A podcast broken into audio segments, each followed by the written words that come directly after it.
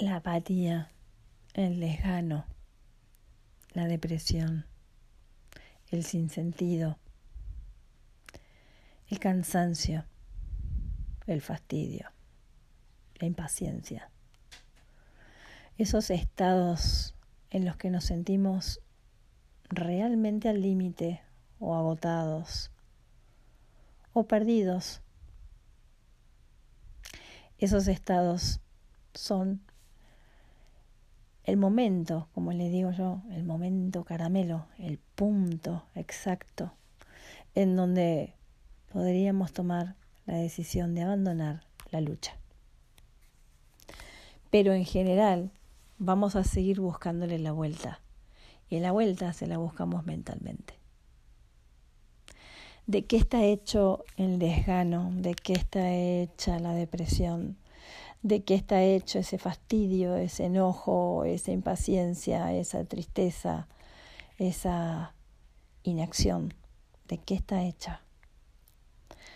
Está hecha de una lucha mental que está hace mucho tiempo en tu mente, que es oposición a lo que era, oposición a lo que es, una oposición que genera en vos una necesidad de resolver, de acomodar, de solucionar, de sostener. Todo eso te lleva siempre al mismo punto. Cansancio, desgano, agotamiento, sinsentido, frustración, depresión, impotencia. Una vez que llegaste a cualquiera de esas emociones, que en realidad tienen distinto nombre y son todas lo mismo, estás en el punto en el que podés mirar dentro tuyo y reconocer una sola cosa que siempre fue, que siempre es y que siempre será. No tenés control sobre nada, nunca lo tuviste y nunca lo vas a tener. Nuestra mente programada nos dice una otra vez que tomando buenas decisiones vamos a llegar a buenos lugares, que manipulando o negociando en esa relación vamos a poder obtener algo mejor para la relación, para nosotros, para el otro, que esforzándonos un poco más, dándolo un poco más o dándolo todo, tal vez dándolo todo, puedas conseguir llegar a ese lugar en el que estás segura, convencido de que finalmente vas a encontrar la paz, la calma, la seguridad, la confianza, la alegría. Y entonces seguís dándolo todo, seguís esforzándote, seguís intentando negociar, manipular, controlar. Y al final, incluso hasta cuando parece que llegaste, tampoco sentís lo que crees o lo que creías que ibas a sentir. Y ahí aparece una sensación de insatisfacción, una sensación de tal vez ser incorrecto, no haberlo hecho bien, o tal vez nos equivocamos de camino, tal vez no era por acá. Esto a lo largo de nuestra vida se repite cíclicamente, constantemente, en cada meta que ponemos, en cada intento que hacemos por controlar a alguien o algo, el futuro. La mente usa 1.000 trucos para que tengamos la sensación de control, hasta que, puff, de golpe, todo se descontrola. Lo que pensaste que iba a salir bien sale mal. Lo que pensaste que iba a salir no sale. Lo que pensaste que iba a hacer esa persona no lo hace. Todo eso que diste a cambio de, te quedaste sin nada. Y volvés a sentirte frustrada, cansada, etcétera, etcétera. Por eso, ¿cuántas veces más vamos a tener que pasar por ahí para reconocer que no tenemos el control de nada? Que lo único que podemos hacer es ser honestos con nosotros mismos en este momento, ver lo que sentimos, ver que eso que sentimos está completamente alineado a lo que estamos pensando, y nuestros pensamientos pueden ser de oposición a lo que está pasando, de rechazo a alguien, de juicio hacia algo. En general, el juicio es juzgar algo desde mis propias leyes. ¿Qué Qué maravilloso sería que este momento me mostrara todo eso. Porque la película me la estoy fabricando yo, la de este momento y la del futuro también. Y me lo estoy creyendo. Por eso lo estoy viviendo de esta manera. Por eso puede ser que el futuro me entusiasme o puede ser que el futuro me dé ansiedad. Todo es una película en mi mente. Pero esa película sigue siendo una película en mi mente. No es realmente lo que va a pasar, imagínate. Imagínate tener la capacidad de controlar el próximo minuto, la próxima hora o el próximo día, cada detalle de ese día, cada detalle, cada instante de esa hora. Imagínate tener el poder de controlar eso. ¿Te sentís capaz de poder controlar lo que vas a sentir en el próximo minuto? Si a veces incluso hasta intentamos meditar para quietar nuestra mente y no lo logramos. A veces intentamos hacer 5 respiraciones y en la tercera ya estamos pensando en cualquier cosa. No podemos dominar lo que sentimos, no podemos dominar lo que pensamos y estamos creyendo que podemos dominar el tiempo y todo lo que pasa en él y lo que va a pasar mañana, armando un cronograma, día a día, semana a semana, mes a mes. Esto no significa que esté mal armar un cronograma. Pero podrías armar tu cronograma, tu programación semanal, con una mente que sabe que no controla nada, que todo puede cambiar en todo momento. Una mente que está abierta a eso, es una mente que en cada momento va a vivir lo que cada momento tiene. Con una disponibilidad, con una flexibilidad, con una libertad, con una amplitud, que una mente programada y rígida que sostiene pensamientos de cómo deberían ser las cosas o cómo debieron ser, no tiene. Una mente rígida te trae pensamientos de conflicto. Los pensamientos de conflicto te hacen sufrir. Y una forma de sufrimiento es la sensación de carencia. Porque sí, esa mente te va a decir que a este momento le falta algo, que a tu pasado le faltó algo, que a tu futuro le puede faltar algo. Y entonces las decisiones que toma, las toma desde la carencia. ¿Qué pensás que fabrica? ¿Abundancia? Sí, fabrica abundancia de carencia. O sea, vas a seguir teniendo pensamientos de que controlando, de que podés controlar para no volver a sentir esto. Y sin embargo, lo vas a volver a sentir. Porque esa mente solo produce aquello en lo que cree. Y no estás viendo en lo que estás creyendo. Entonces, y retomándonos, no tenemos realmente control sobre nada de lo que va a pasar, pero sí tenemos control sobre lo que está pasando dentro nuestro. Y en el único instante en el que tenemos ese control es ahora. Y ahora vos podés ver a través de lo que sentís lo que está pasando en tu mente. Una de las propuestas de hoy, una de las propuestas que quería hacerte, era que viéramos juntos esta forma de control en la relación con nuestros hijos. Cómo esa relación que llamamos de amor incondicional está llena de condiciones. Sí, y está basada en el miedo. No es que no los amemos. A nuestros hijos los amamos más que a nuestra propia vida. Justamente, porque son ellos los que tienen la capacidad de hacernos sentir que podemos perder la vida si les pasa algo. Entonces es la relación del amor más profundo, más incondicional, el amor más parecido al que Dios tiene por nosotros, al que el amor tiene por nosotros, al que el amor desde el que fuimos creados tiene por nosotros. Es lo más parecido. Pero en nuestra mente hay muchísimas condiciones. Hay una base de miedo a la pérdida, una base de pensamientos que dice que el amor se expresa con cuerpos. Y si esos cuerpos no están o esa presencia no están, entonces vamos a sufrir. Así que lo que quiero que veamos juntos hoy es cómo ese amor especial basado en el miedo no nos permite relacionarnos plenamente desde el amor sin miedo y entonces no nos permite dejar de controlar.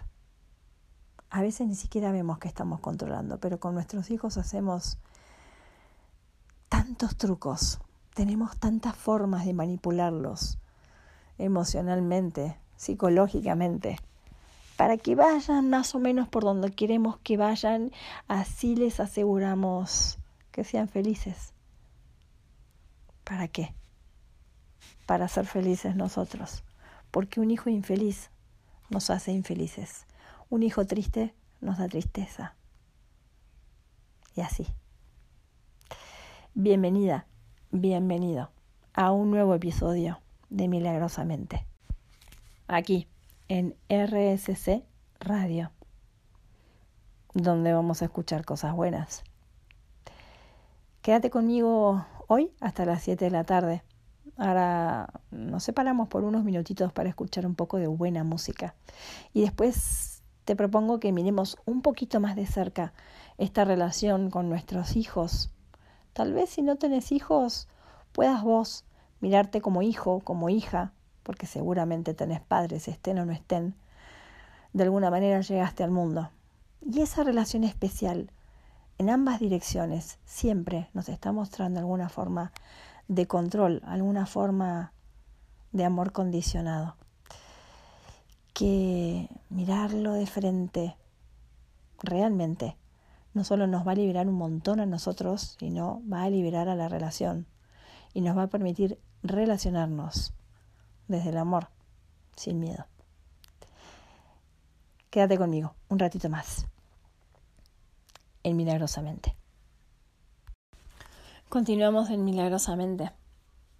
Hoy hablando un poco de las relaciones especiales, tal vez enfocándonos más en esa relación de padres e hijos, hijos y padres. Hay algo que en toda relación especial existe y es la culpa. La culpa siempre nos va a hacer sentir inadecuados, solos, erróneos de alguna manera, o separados del otro. La culpa inevitablemente va a generar dolor. Porque esto de ser inadecuados o erróneos o estar separados de alguna manera nos va a hacer sentir más vulnerables o víctimas. Muchas veces nos vamos a sentir abandonados o aislados. Y esto perfectamente puede encajar en una relación de padres e hijos. La historia misma puede avalar que te sientas así. Claro, siempre te cuento que estamos hablando desde la práctica del perdón, la práctica de un curso de milagros, para volver al eje de esa mirada donde vamos a ver realmente cuál es la causa de la culpa, del dolor, del miedo, del sufrimiento. No es la historia. Por eso no me quiero ir por la historia, pero sí quiero mostrarte, quiero que veamos juntos, que la historia es lo que usamos como fundamento, algo que parece justificar el dolor que sentimos, la idea que tenemos acerca de nosotros, los pensamientos que tenemos sobre nuestra forma de percibir el mundo, pero resulta que la historia es parte de ese programa mental al que hemos escuchado que le llaman ego.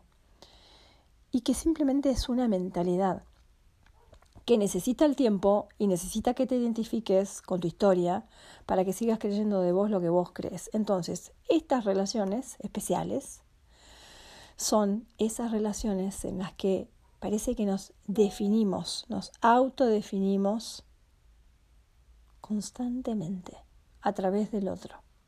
Así que, por ejemplo, si sos padre, madre, y tenés ahí tus hijos, estás criándolos en el principio, en el final de la crianza, no importa en qué etapa estés. Conectá con esa mirada, pero vamos a ver el lado, los dos lados. Vamos a ver las dos veredas. La tuya es que tenés ahí un hijo, que es lo que más amás en el mundo, pero si sos honesto y ahora entre nosotros, tiene unos defectitos, ¿no? En algunas cosas no le va tan bien. Y ahí es donde nosotros empezamos a querer controlar. Porque creemos que con la información que tenemos basada en nuestra historia, en nuestras experiencias, en todo lo aprendido, podemos evitar y corregir en ese ser que tenemos ahí delante, que tanto amamos, todo ese sufrimiento y ese dolor que nosotros padecimos. Entonces, con esa convicción, muchas veces inconsciente, pero que es una convicción fuerte, porque les decimos una y otra vez lo que tienen que hacer, una y otra vez lo que no tienen que hacer, una y otra vez lo que deberían sentir. Una y otra vez les marcamos las equivocaciones como si fuera un método de aprendizaje, hacerlos sentir culpables para que corrijan ese error. Parece que la culpa es una forma de enseñanza. Pero es que, bueno, eso lo hacemos porque también lo hemos aprendido así. Y los que nos lo enseñaron también lo aprendieron así, con lo cual no nos echemos más culpas. Esto es un sistema de pensamientos colectivo, pero que no funciona. Porque no funcionó en vos, porque te vas a seguir sintiendo culpable como madre o como padre, porque cuando tu hijo sufra o en algo le vaya mal, va a haber un pequeño reflejo que te va a tocar y vas a sentir que algo hiciste mal, o que algo deberías haber hecho, o que algo faltó. Porque estos hijos son el reflejo de nuestras propias expectativas, de lo que nosotros llamamos felicidad, éxito, logros, y los proyectamos en ellos.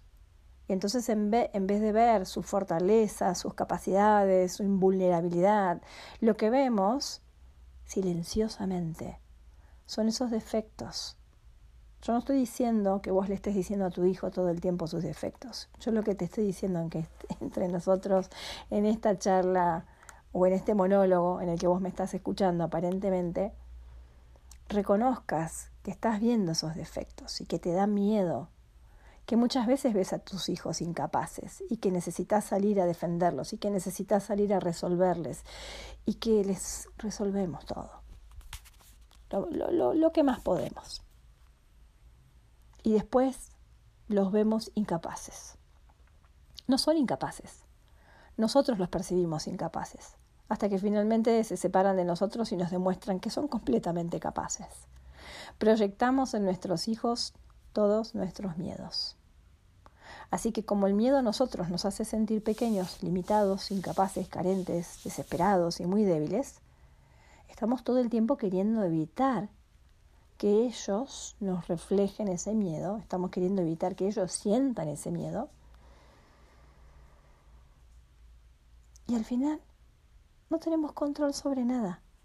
Entonces, ¿cuál es el camino para cortar con esta corriente colectiva de culpa? Es el perdón. Siempre llego al mismo punto. El perdón, ese perdón que es el deshacimiento total de la culpa, el deshacimiento total de la culpa, ya sea que la veas afuera, que la veas en vos, no hay nada incorrecto, hay un proceso de vida, en este caso estamos en la vereda del padre-madre, hay un proceso en tu vida, hay un proceso en esa vida de ese hijo, que es exactamente como tiene que ser y está exactamente en el lugar que tiene que estar, no depende de vos. Mi única función es acompañar desde el amor, no desde el miedo. ¿Y cómo hacemos para acompañar desde el amor y no desde el miedo? Primero reconociendo que nos estamos comunicando desde el miedo, que estamos queriendo controlar desde el miedo, que estamos viendo incapacidad en vez de capacidad, que no confiamos en ellos, aunque les digamos que sí, les damos un doble discurso, después les decimos cuídate, haz las cosas de otra manera, no vayas rápido, estudia. Y entonces ese doble discurso es una tremenda confusión en el que no está claro el amor. Es un amor un poco condicional. Y estos hijos, y ahora nos vamos a cruzar a la vereda de los hijos, están queriendo cumplir expectativas, consciente o inconscientemente, las expectativas, porque ellos también tienen la misma mentalidad que tuvimos nosotros cuando éramos hijos, que estábamos buscando ser vistos, ser aceptados, ser valorados por nuestros padres. Esto forma parte de la mentalidad colectiva, de la búsqueda de ese amor en forma de aceptación, en forma de valoración, en forma de reconocimiento. Y entonces estos hijos empiezan a condicionar también, no por nuestra culpa, sino porque hay un mecanismo mental colectivo que seguimos repitiendo como un patrón que pareciera que que queremos, creemos que funciona, pero no funciona, porque no expresa amor, expresa miedo, y entonces ellos, por miedo a no ser amados, empiezan a cumplir o a querer cumplir con las expectativas y dejan de escucharse a ellos mismos. Y entonces es cuando se produce el enojo, la rebeldía, las ganas de diferenciarse. Y en base a esa necesidad de diferenciación también arman su estructura mental, queriendo hacer las cosas de manera diferente a como ellos las sintieron cuando sufrieron por ese control que ejercimos sobre ellos, por esa crítica, por ese juicio, por esa no mirada, por esa no valoración. Y para no volver a sentir eso, entonces ellos van a armar un esquema mental que van a tratar de proyectar en sus hijos, si es que los tienen, para que sus hijos no sientan lo que ellos sintieron. ¿Te das cuenta cómo es el bucle? Así es en nuestras relaciones especiales con nuestros hijos o con nuestros padres. Si querés te lo resumo, como aprendí yo a sentirlo cuando lo vi por primera vez tan claramente. Solo estaba buscando amor, pero ese amor que estaba buscando era un amor especial que nunca me iba a alcanzar, porque no alcanzaba con la mirada, no alcanzaba con el reconocimiento, no iba a alcanzar con la presencia, no alcanzaba con nada. Mi situación podía ser difícil para mí, pero después veía situaciones de otros más difíciles y sufrían por lo mismo que yo, situaciones más fáciles que las mías y sufrían por lo mismo que yo. Todos estamos buscando amor, pero ¿cuál es el problema? Que no sabemos lo que el amor es, porque el amor que conocemos es un amor condicional, que condiciona al otro a que cumpla con mis expectativas, y mis expectativas pueden ser perfectamente que quiero que seas feliz. Y como vos no sos feliz, no estás cumpliendo mis expectativas y eso me hace sufrir. Y el otro sabe que yo voy a sufrir. Entonces, muchas veces los hijos nos dicen lo que queremos escuchar. No nos están mintiendo, nos están queriendo evitar el dolor. Así que aprendamos a mirar con inocencia el proceso de nuestros hijos. Aprendamos a mirar con inocencia el proceso de nuestros padres. Nadie hizo nada a propósito. Tenemos un esquema mental inconsciente que nos guía mientras seamos inconscientes. Te invito a que dejes de ser inconsciente y prestes atención en la crianza de tus hijos y en vos como hijo, como hija. Cuánta culpa anda dando vueltas, cuánto miedo, cuánto dolor, cuánta herida. Y que en este momento elijas conscientemente soltarlo todo. Libérate de la historia. Sentí. Y vas a ver que el núcleo, lo que nos une a todos, es un amor que está intacto, que te permite ver a tu hijo o a tu hija impecables, completamente perfectos, completamente sanos, invulnerables, capaces, ilimitados, viviendo una situación perfecta en un momento perfecto, sintiendo y haciendo exactamente lo que tienen que sentir y hacer en este momento. No hay nada fuera de lugar. Nada nunca estuvo fuera de lugar, nunca nada estuvo fuera de lugar. Es muy fácil mirar desde mañana y criticar el día de hoy. Pero tu nivel de conciencia, la información que tenías, la información que tenían tus padres, los sentimientos, las frustraciones y todo lo que existían en el mismo instante en el que te generaron esa herida, fue inevitable. Y no fue culpa de nadie. Así que soltalo ahora. Soltalo como padre, soltalo como hijo, soltalo como madre, soltalo como hija, soltalo. Porque esa liberación te va a permitir a vos relacionarte desde el amor y no desde esa búsqueda de amor especial, que nunca encuentra el amor que está buscando porque ni siquiera sabe lo que está buscando. Ni siquiera sabe la forma de ese amor. ¿Nos separamos un ratito? Dale, escuchamos un poco de música y volvemos para encontrarnos en este último bloque de Milagrosamente. Ahí te cuento cómo podés conectarte conmigo. ¿Sabés qué? Te propongo algo. Escribime en estos medios que después te voy a compartir. Contame, haceme preguntas. Contame tus experiencias. Contame si algo del programa te gustó, si te surgieron preguntas con las prácticas, si tuviste alguna experiencia, si no te gustó. Me encantaría poder conocerte, me gustaría escucharte. Y entonces en el próximo programa o en el otro tal vez pueda compartir tu pregunta, responderla al aire. ¿Qué te parece esta propuesta? Mi nombre es Valeria Dios y si te quedas un ratito más conmigo, en el próximo bloque seguimos compartiéndonos.